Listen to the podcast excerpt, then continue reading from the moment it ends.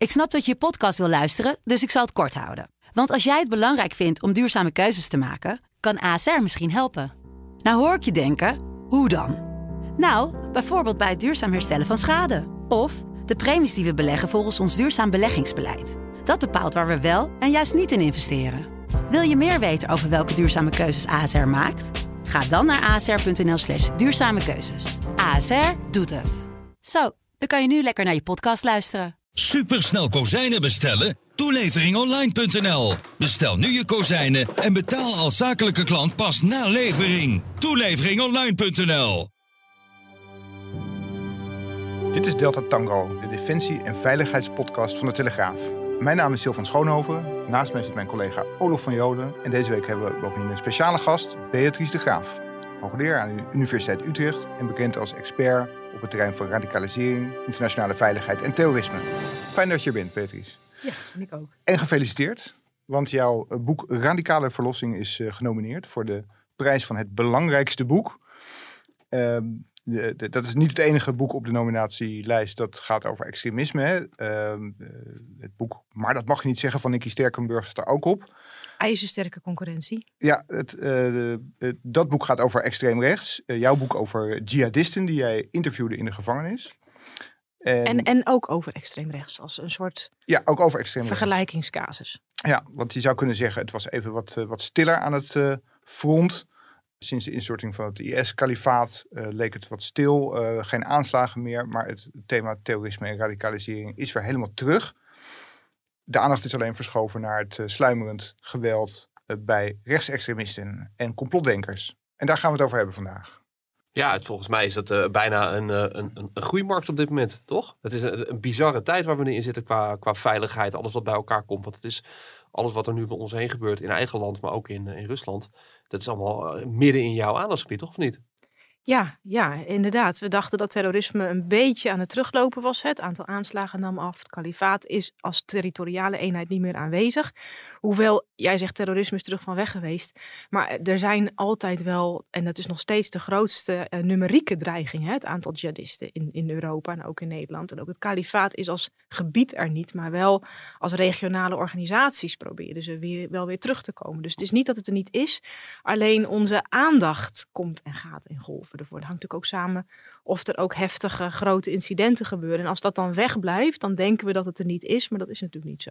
Het manifesteert zich niet? Of, of, of zijn, er niet... wel, zijn er wel signalen, maar die veel subtieler zijn? Nou, het is ook een beetje een kwestie van geografie. Het heeft zich de afgelopen jaren, het jihadistisch terrorisme, hier niet gemanifesteerd in grote aanslagen. Niet in Nederland, uh, uh, niet direct in West-Europa. Bijvoorbeeld wel in Afghanistan, in Irak en in Pakistan komt het ook weer op. In Afrika. Uh, wordt ook wel gezegd dat er links zijn tussen regionale afdelingen van uh, IS en bijvoorbeeld Boko Haram of Al-Shabaab. Alleen dat dringt hier minder door. Dat lijkt dan ver van het bed, hè? Wat, ja. uh, wat dan dichterbij komt zijn zaken als tribunalen, allerlei complottheorieën, radicale taal, fakkels voor de deur van Sigrid Kaag. Ja. Zo manifesteert radicaal denken zich nu vooral in ons land. Ja, als je naar het dreigingsbeeld terrorisme Nederland kijkt van de NCTV, nummertje 56 van april, dan zie je dat ze nog steeds beginnen met jihadisme, zoals ik het net ook beschreef. Dan komt daar ook bij rechtsextremisme, ook iets wat al wel langer wordt gezegd, waar ik ook zelf al, nou, volgens mij ook al wel, wel, wel 10 of 15 jaar voor waarschuw. Uh, en Nicky Sterkenburg heeft er inderdaad het boek nu over geschreven. Maar dat is ook iets wat er altijd al is geweest, ook als reactie op het jihadisme. Hè? Dus uh, je zou van extreem rechtsterrorisme kunnen zeggen, door de tijden heen, ook al in de jaren 70 en 80 van de 20e eeuw, dat het altijd een beetje een um, schaduwbeweging is geweest, een parasitaire beweging op jihadisme van een andere soort, waar het zich tegen richt. Dus toen er links-revolutionair terrorisme was van de Rood Armee-fractie, uh, de Weather Underground, had je ook rechtse aanslagen. Ik heb nu een AJO die laat zien dat er veel meer aanslagen zijn geweest, ook verijdelde aanslagen van extreem rechts in de jaren 70 en 80, met name in Duitsland, maar ook met uitstraling naar Scandinavische landen, Nederland en België. Annelotte Jansen heet ze. Die schrijft er een proefschrift over. Dat is eigenlijk een beetje onder de radar gebleven, maar het was er wel. En nu zie je dat extreem rechts vlamt niet nu pas op of met Anders Bering Breivik 2011. Het was er al wel als reactie op, ook op jihadistische aanslagen. Ja, alleen het werd overschaduwd door die, door die het werd overschaduwd, die, die ja. gewoon, als je kijkt naar het aantal slachtoffers... Veel groter. Uh, ja, ja, want er wordt dan altijd gezegd van ja, die, uh, los van Breivik zijn er natuurlijk geen aanslagen geweest waarbij slachtoffers zijn, of niet veel aanslagen geweest in Nederland waarbij slachtoffers zijn gevallen. In Nederland niet, eh, maar natuurlijk in Duitsland. Ja. eh, ook recentelijk nog in Halle en Hanau, eh 1, 2, 3 jaar geleden. In Amerika heb je natuurlijk eh, verschrikkelijk veel aanslagen gehad. En wat het ook moeilijk maakt, is dat, je, dat, het, dat we het soms niet weten. Hè, neem nou ehm, eh, de aanslag bijvoorbeeld in Hanau. Weet je dat nog? Dat was die aanslag van die man die ging eh, op een Turks eh, restaurant eh, schieten. Een Duitse jongeman, 2019 was dat volgens mij, als ik het wel heb, 2020. En ehm, dat werd door het Bundeskriminaalamt in Duitsland heel uitdrukkelijk bijgezegd: dit is geen extreemrechtse aanslag. Waarop dus kenners zeiden van ja, maar hij heeft toch geschreven over white replacement. Dus eh, white genocide, great replacement theory, de omvolkingstheorie, daar heb je hem weer. Daar heeft hij toch over geschreven? Ja, maar dat is niet extreem rechts. Dat is omdat hij verward was en in complottheorieën geloofde. Dus Formeel... Hoog, heeft een hoge definitie gehad, weet je wel. Ja, dat is een voor- beetje van, mag je, ja. mag je het zo noemen of niet? Maar bedoel, inhoudelijk heeft het toch alle kenmerken? Ja, en maar dat is dus het beetje het probleem bij extreem rechts. Ook aanslagen van eenlingen. Er wordt toch wel snel gezegd, het is een verward type, verwarde man. Eh, GGZ-problematiek, mental health. Eh, Nu bij Buffalo werd het ook meteen gezegd. Het is een eh, teenager die aan depressie lijdt en mental health problemen had. Terwijl hij nadrukkelijk een manifest in het internet heeft gesteld. En Biden heeft wel gezegd, hè, de president Biden, dit is eh, domestic terrorism. Dan kan de basis van iemand zijn motivatie dus wel degelijk in dat, in dat extreemrechtse gedachtegoed liggen. Ja, en het een sluit het ander ook niet uit. Je kunt best last hebben van depressies, eh, andere GGZ-aandoeningen, maar dan toch de taal van extreem rechts terrorisme kiezen. Die taal, daar gaat het vaak over. Hè? Over eh, wat wordt er. Want er wordt misschien geen geweld gebruikt, maar er wordt wel heel veel gesproken over geweld. Politici worden bedreigd, eh, doodsverwensingen zijn aan de orde van de dag. En dan kom je altijd in het domein van, ja, eh, hebben we daar genoeg grip op? Op wat er op al die versleutelde Telegram-kanalen wordt geroepen in dat soort En extreemrechtse... nog niet, niet eens vooraan. versleutelde kanalen, ook gewoon op de publieke omroep. Hè? De, de, de, de Great Replacement Theory, de omvolkingstheorie. Ja. Wordt ook gewoon in het algemene publieke debat over gepraat. Ja, ja. De vraag is dan van, eh, moeten we dat inperken? Of kun je Ja. zeggen, blaffende honden bijten niet? Ja, dat is een hele spannende vraag. Dat is echt een dilemma. Kijk, vanuit de vrijheid van meningsuiting eh, geredeneerd, de open democratische rechtsstaat, eh, moet je iedereen zijn uitlatingen laten doen totdat je de grens van geweld, van de rechtsstatelijkheid overschrijdt. Dus je mag van alles zeggen, gelukkig, ook hele erge dingen die niet, ehm, die niet strafbaar zijn. De vraag is, ik ben een terrorisme-expert, radicaliseringsexpert. Wat doen die uitlatingen? Dat is een ander debat. Dus het ene debat is over de vrijheid van meningsuiting en de openheid van de rechtsstaat. Heel belangrijk, groot goed. Principieel, eigenlijk heel Pri- principieel debat. Principieel, filosofisch debat. Het andere debat is gewoon eigenlijk een praktisch, pragmatisch debat van wat werkt in het voorkomen van eh, terrorisme en aanslagen. En dan kom je wel op het domein, en dat weten we echt uit onderzoek, uit onderzoek in de jaren 70, 80 naar linksterrorisme, eh, uit onderzoek naar jihadistisch terrorisme van de afgelopen 30 jaar, 20 jaar, weten we dat eh, naarmate en trouwens ook uit onderzoek naar genocide, dus wanneer in situaties zich genocide voordoet, bijvoorbeeld in Rwanda in de jaren 90, dan weten we uit onderzoek dat op het moment er meer wordt gesproken, de taal, eh, in termen van het demoniseren, dehumaniseren van de tegenstander. En als dat ook gemeengoed wordt, dus juist niet alleen maar in de marge, maar ook door meer partijen, meer mensen, eigenlijk salonveeg wordt, dan neemt statistisch de kans toe dat er dan ook iemand opstaat die zegt, ja, iedereen praat erover, ik ga het in de praktijk brengen. Dus in, in de jaren 70, 80 had je ook een discussie in Italië en in West-Duitsland van ja, onder de sociaaldemocraten en de socialisten, moeten wij ons niet nadrukkelijker van de Rota Mee-fractie en de Brigade Rosse distancieren, want ze gebruiken ons jargon.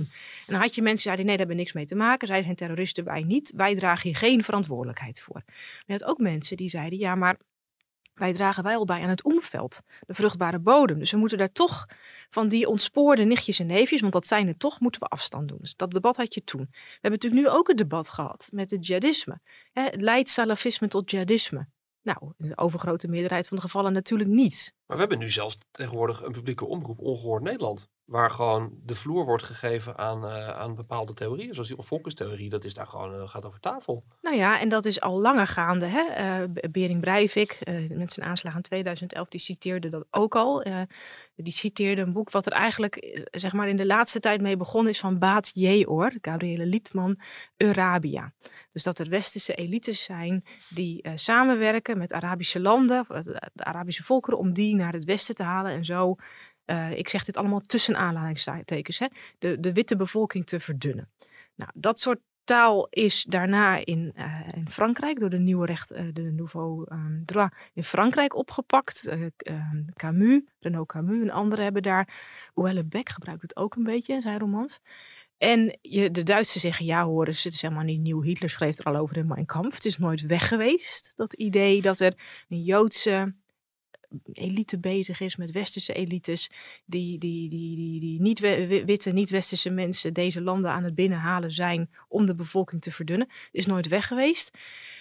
En er zijn ook al de afgelopen jaren diverse aanslagen geweest die met die theorie koketeerden. Dus het is in andere landen, wordt er al heel veel over gesproken, in Duitsland, in Amerika. En, en Tucker Carlson, hè, dat is die uh, host, die talkshow host van uh, Fox News, die heeft in wel 400 talkshows hier uh, rondes erover gesproken. Dus daar is nu ook kritiek op. Een punt is, is dat terecht of niet? En je kunt zeggen, nou nogmaals, principieel gezien moet, moeten mensen kunnen zeggen wat ze willen. Maar vanuit die sociaal-psychologische theorieën die zeggen van ja, mensen gaan sneller dingen doen als er steeds meer mensen om hen, om hen heen staan te klappen en te juichen. Goed dat je die doet, het is eindelijk nodig, het moet gebeuren. En dat noemen ze dus de social embeddedness, de sociale inbedding van dat soort gedachten. Je hebt het gevoel dat je een hele meute mensen achter je hebt die het niet durven, maar jij wel. Waar sta jij zelf in dit debat? Ik sta uh, wel aan de kant van de onderzoekers. Dus als terrorismeonderzoeker, radicaliseringonderzoeker, zie ik dat dat klopt. Dus ik sta aan de kant van de feitelijkheden. En feitelijk gezien is dat zo. Dus statistisch gezien neemt de kans toe dat iemand dan ook echt... Maar zou je dan bijvoorbeeld ongehoord Nederland, zou daar gewoon een streep doorheen moeten? Nou, dat is een politieke keuze. Uh, die vind ik wel moeilijk. Dus jij zegt, waar sta, je bedoelt natuurlijk, waar sta ik daar? Nee, want dat is natuurlijk, ik denk, kijk, uh, uh, terecht, hè, je maakt het punt van een boek als Eurabia. Maar een boek is natuurlijk, een heel boek lezen is altijd nog best wel, daar zit een drempel op. Je moet dat, je moet dat downloaden ja. of je moet het boek ja. gaan kopen. Je moet daar best wel moeite voor doen om dat helemaal te lezen. Ik denk dat, dat een hoop mensen dat niet doen. Maar ik bedoel, zoiets laagdrempeligs als een omroep die je gewoon aanzet met het programma en die gewoon een half uur lang uh, dat bij je binnenbrengt. Uh, ja, dat, dat maakt wel dat het nog, nog weer uh, de kans dat die informatie landt bij dit soort kwaadwillenden uh, groter wordt. Ja, nou dat is waar. En we zien dat dus ook in landen om ons heen gebeuren. Dus, dus als wetenschapper kan ik zeggen van ja, dit is een gevaar. Het is, het is iets wat radicalisering aandrijft en voedt. Wat je dan vervolgens eraan moet doen. Kijk, het, het probleem is een beetje, in Duitsland speelt dit debat al veel langer. En dan heb je dus eigenlijk twee concepten. Dus de democratie is een open marktplaats van ideeën. Iedereen moet kunnen krijgen wat hij wil. Het andere concept is de democratie moet bewapend zijn. militant democracy. En dat betekent dat je de, de, op het moment dat je uh, in een open democratie met democratische middelen zelf die democratie om zeep wil brengen. Door bijvoorbeeld ja. volken tegen elkaar op te hitsen, raciale uitlatingen te doen, uh, uh, minderheden te demoniseren. Dan moet je daar. Dus dat, dat, is, dat is dat, dat mes van die democratie. Dan moet je dat de pas afsnijden. En in Duitsland kan dat, omdat ze daar een constitutioneel hof hebben. Dus je kunt in Duitsland zeggen dat wat jij nou zegt, is misschien strafrechtelijk nog wel in orde. Maar constitutioneel gaat het tegen onze grondwet in. En dat willen we niet hebben. Dus in Duitsland zijn er in het verleden partijen. Uh, um, demonstraties verboden op grond van een niet-constitutionele grondwaarde. Bij ons kan dat niet nog lastiger wordt het natuurlijk op het moment dat dit soort taal in de Tweede Kamer wordt gebezigd. Hè? En dat hebben we, hebben er heel veel voorbeelden van gezien. Uw misdaden. Niet uw. Oké, okay, via de voorzitter. De misdaden van Jessoef zijn is inderdaad onschuldig. niet te vergelijken met de periode, omdat ze onvergelijkbaar zijn. Want ze zijn op een wereldwijde schaal, zoals we van de globalist van u kunnen verwachten. En u moet zich diep en diep schamen. Okay. En uw tijd komt nog wel, want er komen tribunalen. Ja. Daar is natuurlijk veel over te doen geweest, de tribunalen. Weer eventjes terug naar het onderzoek. Uh, collega's van mij van de Universiteit Utrecht, die ook big data analyseren en uh, uitlatingen op media ook volgen, van de Utrecht Data School. Die hebben een rapport geschreven van scherm naar straat. En die kunnen empirisch aantonen dat uitlatingen van mensen met gezag en uitstraling, zoals een Kamerlid, uh, die uitlatingen worden overgenomen. Die krijgen een hashtag en die worden dan bijvoorbeeld op een een internetplatform, social media platform, Twitter gebruikt, verspreiden zich naar een ander platform, YouTube. En naarmate dat sneller gebeurt, en als een Kamerlid iets zegt, gebeurt dat sneller. Dat zijn multipliers, aanjagers. Dan zie je daarna dat zo'n hashtag tribunalen ook vervolgens tot een overspel naar dat noemen zij straatgeweld leidt. Dus het is niet zo dat blaffende honden niet bijten. Als er maar genoeg honden blaffen, genoeg grote honden blaffen, laten we het zo zeggen, is de kans dat er eentje, een vervelend hondje of een klein hondje gaat bijten, is groter. Ik heb dat zelf heel erg gehad in die, in die, uh, in die pandemietijd. Voor mij hebben dat tegen Sylvan en ik zei ook al tegen elkaar van je. Dat wat er hangt, dat zweertje, dat broeierige, dat, dat, dat, dat, die, die woede die er zit. Je kan je bijna niet anders voorstellen dat, dat dat ploft een keer. Iemand gaat dan inderdaad, dan heb je die ene, die, die, die ene doordraaiende gek die, uh, die inderdaad daarbij het woord Maar dat is dus ook gebeurd. Uh, uh, hè, in Idar Oberstein in Duitsland was er een man, ook, ook geen jonge man, maar een man van 40 volgens mij. Die ging naar een tankstation om zijn bier, zijn bier was op. Die ging een sixpack bier halen. En de, die, die werd daar aangesproken door het feit dat hij geen masker droeg die raakte zo door het lint. Die ging terug. Dan heeft hij nog met zijn zwager blijkbaar in Amerika gechat. Of daar had hij al goed contact mee. En die zwager in Amerika had extreemrechtse uh, sympathieën. Aanhanger van Trump, wapenfanaat. En nou ja, die bevestigde deze persoon in het idee dat dit niet deugt. En dat de Duitse overheid dictatoriaal was. Toen is die Duitser, heeft een revolver gepakt. Die had hij blijkbaar, wat niet zo eenvoudig is in Duitsland. En die is teruggegaan naar dat tankstation. En toen heeft hij weer zonder masker die uh, jonge tankbediende, dat was een student van 20, uitgedaagd. Zei die jongen weer netjes, je moet de masker opdoen. Toen heeft hij hem gewoon point blank neergeschoten. En nu weten we daar meer van. Toen werd er gezegd, ja, hij was gestoord, hij was dronken, hij wist het niet. Het wordt dan weer een beetje dus gebagatelliseerd als, het, als zijnde niets politiek geweld. Nu is er een rechtszaak gelopen met alle informatie. Weten we nu dat deze man via de coronatijd, via corona-complotten, waar die heel erg in is gaan hangen. Dat broeierige wat jij noemt. Ook nog gevoed dus door zijn zwager in Amerika, die er nog QAnon-achtig, extreemrechtse uh, extra uh, lading aan gaf. Dat gaf deze man het idee van ik heb het recht, ik ben een vrije burger in Duitsland en ik mag mij weren tegen de onderdrukking. En dat doe ik met geweld. Daarna is die man, uh, die, die, dader, ingestort en nu zegt hij, oh het spijt me zo. En hij heeft die moeder gezegd, kun je me vergeven? Ik was helemaal in de war, ik was in de band van die theorieën, maar ja, het kwaad is geschiet. Dus jouw, jouw punt is volkomen terecht. Was deze man een doorgewinterde terrorist? Nee. Is hij opgejut geraakt? Geïsoleerd in, in, eh, via internet, ja. En ook van de dader van Buffalo. Die heeft zelf gezegd, uh, ik ben in de tijd van de coronapandemie, was ik geïsoleerd en eenzaam en depressief. En toen ben ik me gaan verdiepen in rassentheorie. Het principe is eigenlijk hetzelfde als bij jihadisten. Hè? Want dan zag je hetzelfde. Die mensen die zaten ook in, in Facebookgroepen en in allerlei plekken en, en zaten elkaar op te fokken. En op een gegeven moment komen mensen tot een bepaald niveau dat ze een daad stellen. Hè? Of dat nou afreizen is naar het kalifaat of dat dat inderdaad zelf een, een daad, eh, een terreurdaad plegen. Maar het, het, het, het principiële de, de, het mechanisme is hetzelfde. Ja, ik, ik zou daar nog wel iets over willen zeggen, want ik ben historicus. Dus je kijkt altijd naar uh, continuïteit en discontinuïteit in de geschiedenis. En toen de radio opkwam en toen de televisie opkwam en al in de 19e eeuw toen de kranten opkwam, toen zeiden de mensen ook, oh, nu gaat onze jeugd teloor. Nu gaan mensen allemaal lelijke dingen lezen en nu komt er meer geweld op straat. Dus het debat dat internet of social media leidt tot meer geweld, of dat videospelletjes leiden tot meer geweld, dat, dat kennen we. En zo simpel is het niet. Wat is er dan nu anders? Eh, is er dan nu iets anders aan de hand wat dit erger maakt? Nou, eh, dat weten we nog niet goed genoeg. Er moet nog meer onderzoek naar gedaan worden. Zelf denk ik dat internet iets anders is, de social media iets anders is dan voorheen de uitvinding van de kranten of de radio van de tv. want ook toen was het woord, kon je inzetten als een wapen, het was een middel, het was een platform om mensen te mobiliseren. Maar wat je nu ziet is dat internet, social media, dat is ook wel aangetoond, een autonome generator is van radicalisering omdat het mensen in zo'n, wat Arjen Lubach noemt, de fabeltjesfuik duwt. Jij zei het net zelf ook al. Dus die social media, dat is nog groter, nog meer. Het, het, het bevestigt je nog meer in zo'n bubbel. Het is ook de directe bevestiging, hè?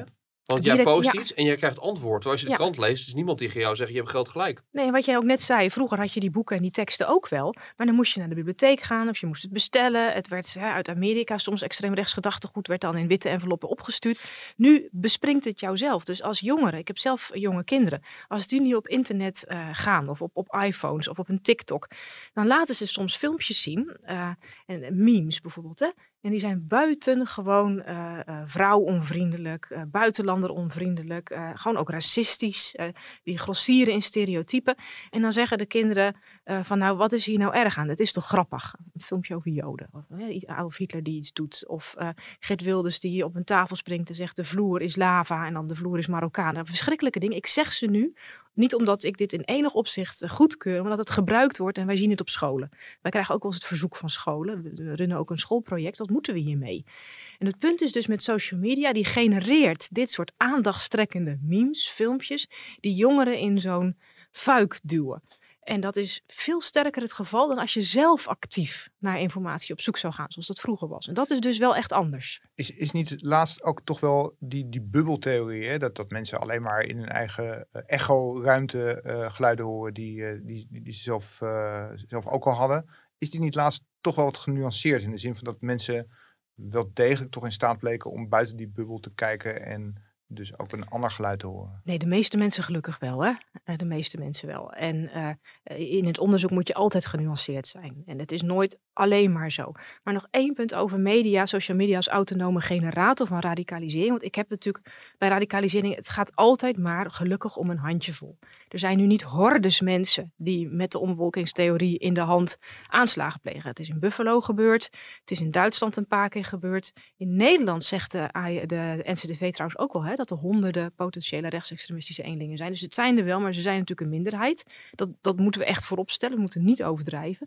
Maar minderheid, dat vonden we bij jihadisten ook niet leuk. Dan, dan wil je ook liever geen minderheid van jihadisten hebben. Maar nog even over eh, die sociale mediapraktijken. Nog één laatste punt. Wat ook een beetje onderbelicht is gebleven de afgelopen dagen.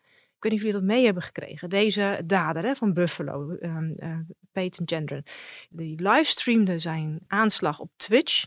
En daar kwam allemaal commentaar op op de messageboards. 4chan en ik ook 8chan. En daar werd gesproken in termen van scores. Er werd gezegd de aanslag is mislukt. Het was een lame attack. Hij heeft helemaal geen high score behaald. Want hij heeft het verkeerde publiek geraakt. Gewoon onschuldig shoppend publiek. Hij had een Black Lives Matter demonstratie moeten targeten. Of een, een, een feministische demonstratie. Dat werd letterlijk gezegd. En hij heeft te weinig punten gehaald. En zelf heeft hij genderen ook gezegd ik wil scoren. Dus er zit iets, en dat is dus niet dat videospelletjes leiden tot geweld, maar die nieuwe social media die leiden tot gamification. Het is een spelletje, het is lachen, je krijgt likes, je krijgt punten. En dat zagen we ook bij de Nieuw-Zeeland. Nieuw-Zeeland, Brenton Tarrant, waar deze persoon zich trouwens ook op baseerde, ook copycat gedrag. Maar ook bij jihadisten, die willen ook goede punten verdienen. Dus het idee dat er een soort verschuiving is van offline-online grenzen. Leg dat eens uit nog, van die, van die punten bij jihadisten. Want dat... Ja, nou, eh, waar we het nu over hebben met rechtsextremisme, dan gaat het ook om likes en vindt de gemeenschap het goed. Dan heb je de juiste uh, slachtoffers te pakken en verdien je punten. Dus het taalgebruik wat je ook ziet bij jihadisten, ook op social media, dan wordt aan elkaar ook uh, worden punten toegekend. Hazanat, dat is een een term die niet uit games komt, maar uit de mainstream islam. Als je goede daden doet. Goede daden zijn hazanat. En voor bepaalde dingen krijg je meer punten. En jongeren nemen elkaar natuurlijk enorm de maat. Dus ook zeg maar in totaal niet gewelddadige context nemen ze elkaar de maat. Als jij je sluier een beetje langer doet. Of als je extra uh, in de Koran leest. Of als je, tijdens de Ramadan extra aalmoezen geeft, verdien je meer punten. Maar dat krijgt ook een hele duistere, jihadistische lading. Als terroristen elkaar punten gaan geven. Zeg, als jij nu een ongelovige dood of dat, dan verdien je meer punten. Dus het is een sociale mediapraktijk, de gamification. Dat je live ziet wat een ander doet en daar ken je elkaar punten aan toe. Je zit als het ware in een soort first-person shooter game, waar je dus uh, elkaar een beetje aan het opjutten bent. Dat verafstandelijkt ook het geweldgebruik. Ja, precies. De, dus er gaat, um, het verschil tussen online en offline neemt eigenlijk af. Ja, maar ja, het vervelende is een beetje als je een aanslag in real time pleegt, dan gaan er echte mensen dood. En, en ja. er is onherstelbaar leed wat er wordt uh, aangedaan. Ja. Het kan ook op een iets, iets lager geweldsniveau. We zagen het ook bij de avondklokrellen. Weet jullie nog? Mm -hmm. um, 6 januari was natuurlijk die kapitoolbestorming in Amerika. Toen hadden we een jaar later in Nederland ook van die avondklokrellen. Ja. De, 2021 was dat volgens mij, vorig jaar. Begin vorig jaar. Toen gingen jongeren live filmen hoe zij etalages ingooiden en aan het plunderen sloegen. Ja, in een bos is er heel veel wat op Ja. gebeurt. Ja. En dat gingen ze vervolgens aan elkaar doorsturen via filmpjes en dingen van hoeveel heb jij er? Oh, vet cool. Nou, ik heb er meer. Toen gingen ze elkaar ook opjutten om livestreamend eigenlijk meer kapot te maken. Dus dat Hoe zou, je dat mechanisme, hoe campaign. zou je dus zo'n mechanisme kunnen doorbreken? Want het is natuurlijk heel lastig, want het, het, het, het zijn dingen die verankerd zijn in de, in de, in de jongerencultuur. Ja, nou, poeh, dat, dat, dat is echt wel de, de, de duizend dollar vraag. Hè? Al- Als dit nu de nieuwe media, cultuur en mediapraktijk is, waar gamification bij hoort, waar dat, dat autonome genereren van, van memes en radicaliteit bij hoort, hoe moet je dat dan doorbreken? Ja, dat begint thuis, begint bij ouders, dat je het weet, dus dat je weet wat je kinderen zien.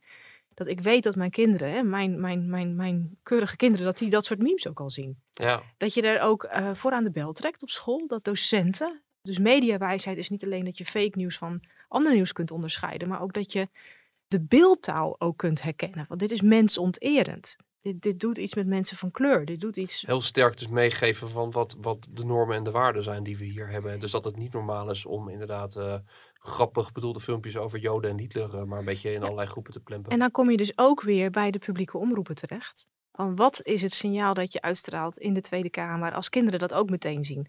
Wat is het eh, op de publieke omroep? Wat, wat wil je dat de kinderen zien en horen? En eh, ja, goed, dat is natuurlijk ook heel vaak gezegd. De, de grote sociale media platformen, die moeten natuurlijk ook veel sterker en strenger hier bovenop zitten. Ze kunnen er wel bovenop zitten als de copyright wordt geschonden. Of naakt in beeld komt. Ja, maar niet als de radicale uitlatingen in beeld komen. Ja, precies.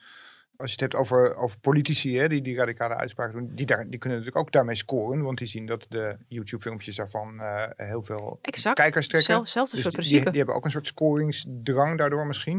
Het is eigenlijk niet zo gek dat de overheid ook in de gaten houdt wat allerlei Kamerleden zeggen binnen en buiten de Tweede Kamer. Voorzitter, dit getuigt ervan dat deze man die daar zit zich opstelt als de dictator van de lage landen. Met die spoedwet poetst deze premier de Mag fundamentele kritiek van de rechter niet weg. Mag ik u even onderbreken? Dat mag, Ik voorzitter. Ik vind het nogal wat als u iemand een dictator no- noemt. De NCTV die heeft er naar gekeken, maar dat leidt dan ook weer tot kritiek van waarom moet je Kamerleden in de gaten gaan houden over wat zij zeggen. Dat raakt ook weer aan de kern van de rechtsstaat. Een lastig dilemma waar het NRC eh, over geschreven heeft. Hè? Over Ja. dat, Andreas Kouwenhoven die heeft daar een, een uitstekende reportage over gemaakt. Het probleem hè, van dat dilemma is dat het vaak niet als dilemma wordt gepresenteerd. Dus eh, in 2015, 16 eh, wordt er moord en brand geschreeuwd. Waarom wist de NCTV niet dat er vanuit bepaalde salafistische centra mensen zijn uitgereisd? Moeten ze in de gaten houden. Waarom wist de NCTV niet dat er extreemrechtse jongeren aan het radicaliseren zijn? Dus de NCTV krijgt dan de opdracht van de Kamer van de minister dat te doen. Eh, en er komt ook nog bij, eh, waarom is de NCTV, waarom is Pim Fortuyn, waarom is eh, Theo van Gogh, waarom is Peter R. Vries, waarom zijn die niet beter beschermd? Dus, dus de NCTV houdt mensen ook in de gaten, voor zover de NCTV dat doet. Hè, dat is een coördinerend orgaan, dat is geen veiligheidsdienst. Dus die heeft geen agenten of spionnen, die monitort open sources. Dat is natuurlijk nog wel iets anders. Maar goed, dat doen ze ook voor de veiligheid van die personen. Dus ze houdt sommige mensen ook in de gaten om te kunnen monitoren. eh, iets wat een politicus nu zegt, leidt dat op andere fora tot het oproepen tot haat bijvoorbeeld. Dus dat moet je ook weten. Maar goed, dus dan is dat, dat moet de NCTV dan doen. Natuurlijk is het een taak van de NCTV, van de minister, om er dan op toe te zien dat er genoeg eh, eh, juridische basis is daarvoor. Nou, daar lijkt het aan te schorten. Is dat allemaal goed afgedicht? Vervolgens wordt dat eh, terecht, hè, wordt dat blootgelegd. Van de NCTV heeft dit gedaan, mochten ze dat zomaar doen op grond van de AVG of überhaupt. En dan schreeuwt iedereen weer moord en brand. Denk, ja, dan is het dus, vind ik, als eerste een fout van de Kamer die die opdracht geeft, niet goed checkt of zo'n opdracht eigenlijk wel mag en kan. Als dan tijdens de loopduur van zo'n opdracht, hè, tussen 2015 en nu, zijn er ook wel verdere verscherpingen geweest van de AVG en de privacy. Nou, dan moet je zorgen dat dat wat je diensten doen, dat dat gelijke tred aan meeloopt. Dat is allemaal niet gebeurd. En natuurlijk ook kijken naar van, eh, waar heb je het dan helemaal over? Want ik bedoel, ik heb zelf, ehm, eh, ben, ik, ben ik op bezoek geweest ook bij de eenheid die, eh, die oefent in Nederland met, met Intel-analyses voor Defensie. En daar werd letterlijk gezegd, ja, we hebben een verbod. We mogen niet op Facebook-profielen kijken van de burgers. Ook niet hier in Nederland om te oefenen. Dan krijg je daar een beetje het idee bij, in ieder geval ik, denk ik van, ja jongens, kom op, het is 2022. Mensen plempen zich alles online. Wil jij dan, we maar zeggen, eh, de krijgsmacht, wil jij die diensten soortement van terug teleporteren naar, eh, naar 1980 als het gaat om het toepassen van middelen? Ik bedoel, moeten we ook, willen we ook niet te braaf en te netjes zijn? Ik bedoel, het is hartstikke mooi allemaal, maar, maar voor het monitoren van dit soort dingen kan je gewoon zeggen, het is hartstikke belangrijk dat dit goed in de gaten Ja. gehouden wordt. Ja, maar nogmaals, het is een dilemma. Je wilt dat het goed in de gaten gehouden wordt, ik ook. Tegelijkertijd eh, heeft een overheid altijd meer macht. Hè? De zwaardmacht rust bij de overheid. Dus op het moment dat de overheid via open bronnen bekijkt wat jij doet, kan de overheid daar ook allerlei dingen mee gaan doen eh, eh, die jij niet kunt. Dus er is een asymmetrische verhouding tussen wat jij doet en zegt in de publieke ruimte en wat de overheid daar vervolgens mee kan doen. Dus dat we met elkaar hebben gezegd, we willen de burger een beetje beschermen tegen een almachtige overheid, uitvoerende macht, door die macht ook aan banden te leggen. Dat vinden we eigenlijk allemaal wel oké, principieel klopt dat. Hoe dat dan in de praktijk er weer toe leidt, dat dan of de AIVD met de sleepwet of, eh, nou, ik mag geen sleepwet zeggen, maar... Mag hier gewoon. Zogenoemde- Oké. Doe er niet moeilijk over. De zogenoemde De sleepwet. Ja. Of, of inderdaad weer met dit soort bepalingen dan weer wordt teruggefloten. Het, kijk, mijn, mijn punt is vooral als wetenschapper, zeg nou gewoon eerlijk dat het een dilemma is. Je wilt dat veiligheidsdreigingen tijdig worden geïdentificeerd en onderkend. Dat wil je niet doen door te hoog over te schieten of door hè, met, met een kanon op een mus te schieten, door te veel mensen aan banden te leggen.